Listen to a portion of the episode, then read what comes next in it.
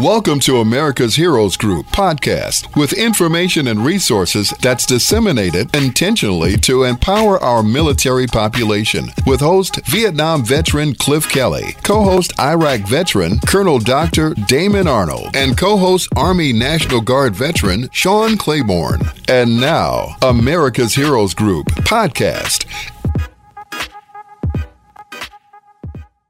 Uh, today's topic, we have a panelist with us who has an extensive history of getting involved with the psychological uh, issues that people run across. Dr. John uh, Korpix is a psychiatrist and director of mental health services at the Jesse Brown VA here in the Chicagoland area. Our discussion will cover the mental health aspects of the post pandemic transition. We're all coming out of a tough spot. So it's good to have people who are in the healthcare field, who are in our VA system, uh, such as Dr. Uh, Korpix, who has an idea of what this whole thing's about and why we should be paying attention to this transition. Okay, Dr. Korpix, how are you doing? Very good. I'm very happy to be here. Oh, fantastic. Fantastic. So, what can you tell us about this? What should people be focusing on uh, in the post pandemic transition? Uh, we have gone through so many things isolation and separation, and not going to funerals, not being able to see loved ones, and traveling. Uh, what, what should we know about this and how this affects us? Well, yeah, certainly it's been uh, stressing um, for all of us. And, you know, within the population of you know veterans that I see, we've seen increasing rates of substance abuse and um, depression, anxiety. But you know, at the same time, coming out of this, you know, I think there's a lot to be optimistic about and hopeful, and and you know, an opportunity to move on and, and grieve in, in healthy ways, and you know, get back uh, connected to our communities and, and connected to you know mental health treatment for for my patients and um, you know put some of those challenges behind us. Great, great. And you know what you know what are the, the major things you're seeing? Because I know there are different things out there, such as you know schizophrenia, but we also have people who are taking care of people with dementia and Alzheimer's disease, and you know the caretakers are always the ones that have a burden on them as well. But what's the kind of a picture of what's going on uh, we, we, do have people still trying to grieve from the loss of family members. So it's kind of a, a, a, mixed bag out there. And then we also have a veteran population. Many of them are suffering from post traumatic stress disorder um, and have other ongoing uh, health concerns, chronic medical conditions. So, how does this all figure out? How, you know, how do we start to even address a problem like this? Well, I, I think there, there, there's a multitude of um, problems you just mentioned. Uh, you know, something that I think of, you know, that you mentioned is, you know, being a caregiver for for a, an elderly family member or someone you love. And uh, the Veterans Affairs has been fortunate to roll out uh, new access to uh, caregiver support and a new caregiver support program with mm. increased eligibility for those who care for our veterans um, and giving them additional resources. One of those include uh, mental health counseling within my department that's uh, provided free for eligible caregivers. You know, so we're trying to to provide more services for our veterans and wrap around and, and engage the the whole family uh, in their mental wellness. Okay, great. And you know, a lot of people actually have been uh, going through this. Some people have lost their jobs, and you know, so maybe you can explain to us a little bit about you know the difference between you know um, people who are like in situations or situational depression and then people who are you know have a you know chemical imbalance. Sometimes people say that that exists you know uh, you know what's the difference between these things and and what do people know need to know about the relationship behind being depressed because of what's going on around you? And if it lasts too long what what what are the implications of all of that you know, mental illness is, is a biopsychosocial uh, problem. So, you know, it's, it's multifactorial. It, it's not just a, you know, genetic disorder that you inherit that causes a chemical balance. It's, it's a, you know, interaction with your environment and your stressors and, you know, uh, opportunities to build resilience or, or missed opportunities to, to build that resilience, exposure to trauma, uh, and different things that can uh, bring about you know mental illness regardless of of you know what genetic predisposition you had uh, early on. So, so I think you know the important thing is is not to feel stigmatized about seeking treatment and admitting you know you're not okay. It's, it's okay yeah. to not be okay and uh, to get help, and you know lots of help is available out there. Yeah, that's that's a very important point because sometimes we are afraid because we think this is such uh, you know such a thing that it's you know it's okay if you have you know uh, diabetes. If people feel that's un- outside of your control and people feel that you know high blood pressure is outside of control which is not totally true you know it has a lot to do with our diets and how we take you know take care of ourselves in general. But when it comes to mental health people always have a tendency to stigmatize that and sort of push back that you know this is not something that will happen to me, um, and that can be really dangerous for them, right? Um, I, I, know that you know veterans still have a uh, big issue around suicide, um, and we know that suicidality uh, during the uh, pandemic period actually increased from what I've been seeing. Um, so, so you know, how can we get, over this stigma? How, you know, how can family members talk to people within their families to say, look, you know, this is not you. There's something different going on. Is there anything they can do, any resources they can reach out for? Well, um, certainly I, I, would highlight the National Alliance for the Mentally Ill NAMI. Uh, they provide a lot of resources for families when they're dealing with a loved one who's uh, struggling to get into treatment and overcome that stigma. Um, they have a very helpful website uh, that's worth checking out. Um, mm-hmm. So, so they just Google National Alliance for the Mentally Ill. Uh, okay. Mm-hmm. Yeah, or NAMI. NAMI. Okay. So mm-hmm. it's probably probably something like nami.org or something like that, right?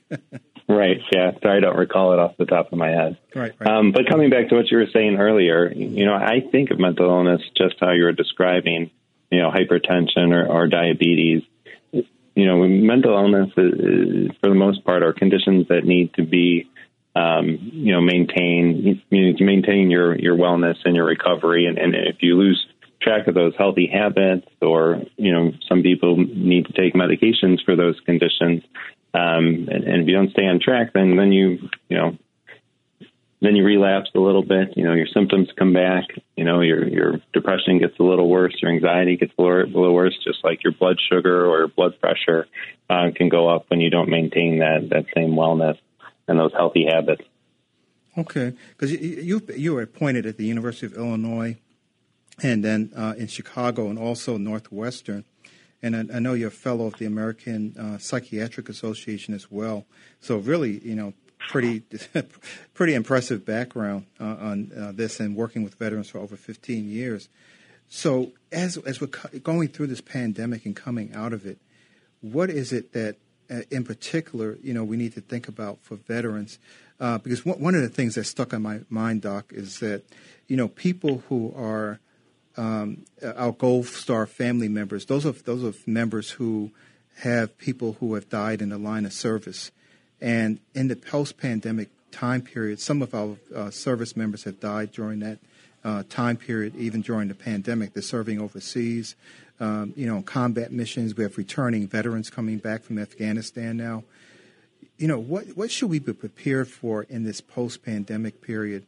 Uh, because it seems like the veterans are going to have some uh, you know, some additional issues to deal with.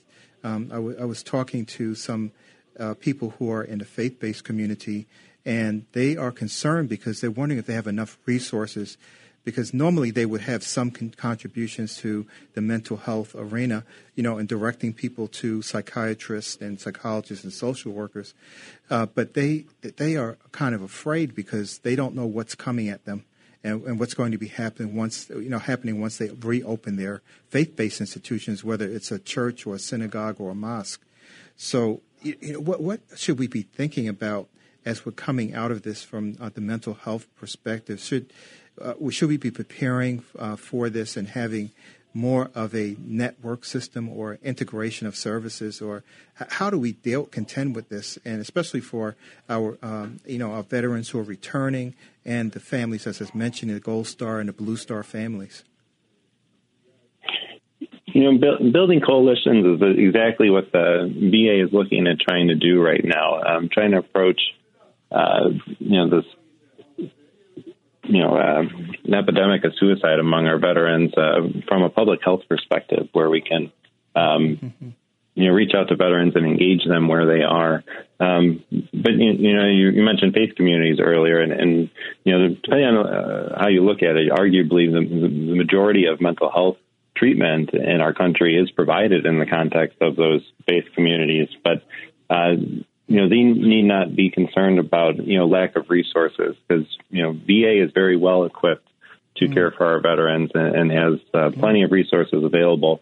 Our challenge uh, is generally getting the word out there, and, and which is part of why it's my pleasure to be here today uh, to get veterans uh, into VA and, and, engaged in treatment and overcome the, some of the stigmas are um, you know out there, not just about you know engaging in mental health treatment, but uh, in get, engaging with uh, VA, um, which is a, a tremendous um, mental health resource that, that, I don't think a lot of people recognize. Um, but in terms of you know the veteran suicide rate, uh, two thirds of those suicides occur among veterans that are not connected to VA treatment. So one of the best things we can do is just get veterans to, to come in the door and, and, and meet with us and, and see all that their benefits have to offer. Yeah, so that means that they there's a big um, a big pool of people out there that could potentially be saved, right? Um, and, Absolutely. Yeah, that's a huge number. Two thirds or something like sixty six percent, right? Of of veterans mm-hmm. uh, for people to really realize that. Um, uh, so uh, uh, I'm just writing this down because I, am just I think this is really important to uh, to bring out. Um, yeah, but also um, maybe you can tell us what. And this is one the topic I've been talking to people about. And it, my wife was actually walking on a, a path one day, and it was about a week ago, and she ran across someone who was a triathlete, and this this lady, uh, you know, was the preeminent athlete, right? Everything she did was eat cornflakes to, you know, to run, right? And so she was really a big athlete. And uh, when she walked up to her, she said, you know, three months ago, I could have gotten a COVID shot, and I decided not to. So as a result, I ended up in a hospital for four weeks and had uh, lung involvement. They put me on a ventilator. And now that I'm off the ventilator, I can barely make it around this track once. They said I have extensive uh, lung scarring, and this is probably going to be with me for the rest of my life. She said, What a terrible mistake I made by not getting vaccinated. So the mental health implications, even for that, uh, and with her, because we always just think about the physical, and I, w- I was mentioning this one the other day, is that we wear a mask, we wash our hands, we physically distance. And I hate the term socially distancing because it implies abandonment or isolation or separation, disconnection. And what, what she said was, it really struck me because the mask doesn't protect you from uh, these pressures that come from outside that have a psychological impact so as as we were talking about the public health measures, there was very very little said about the psych the psychology part of this and how people um, you know would contend with being in the middle of a pandemic. So uh, you know, as we're coming out of this, what what do you think are the essential things that we need to be talking about? what, what is stress? How do people can uh, you know uh, contend with depression?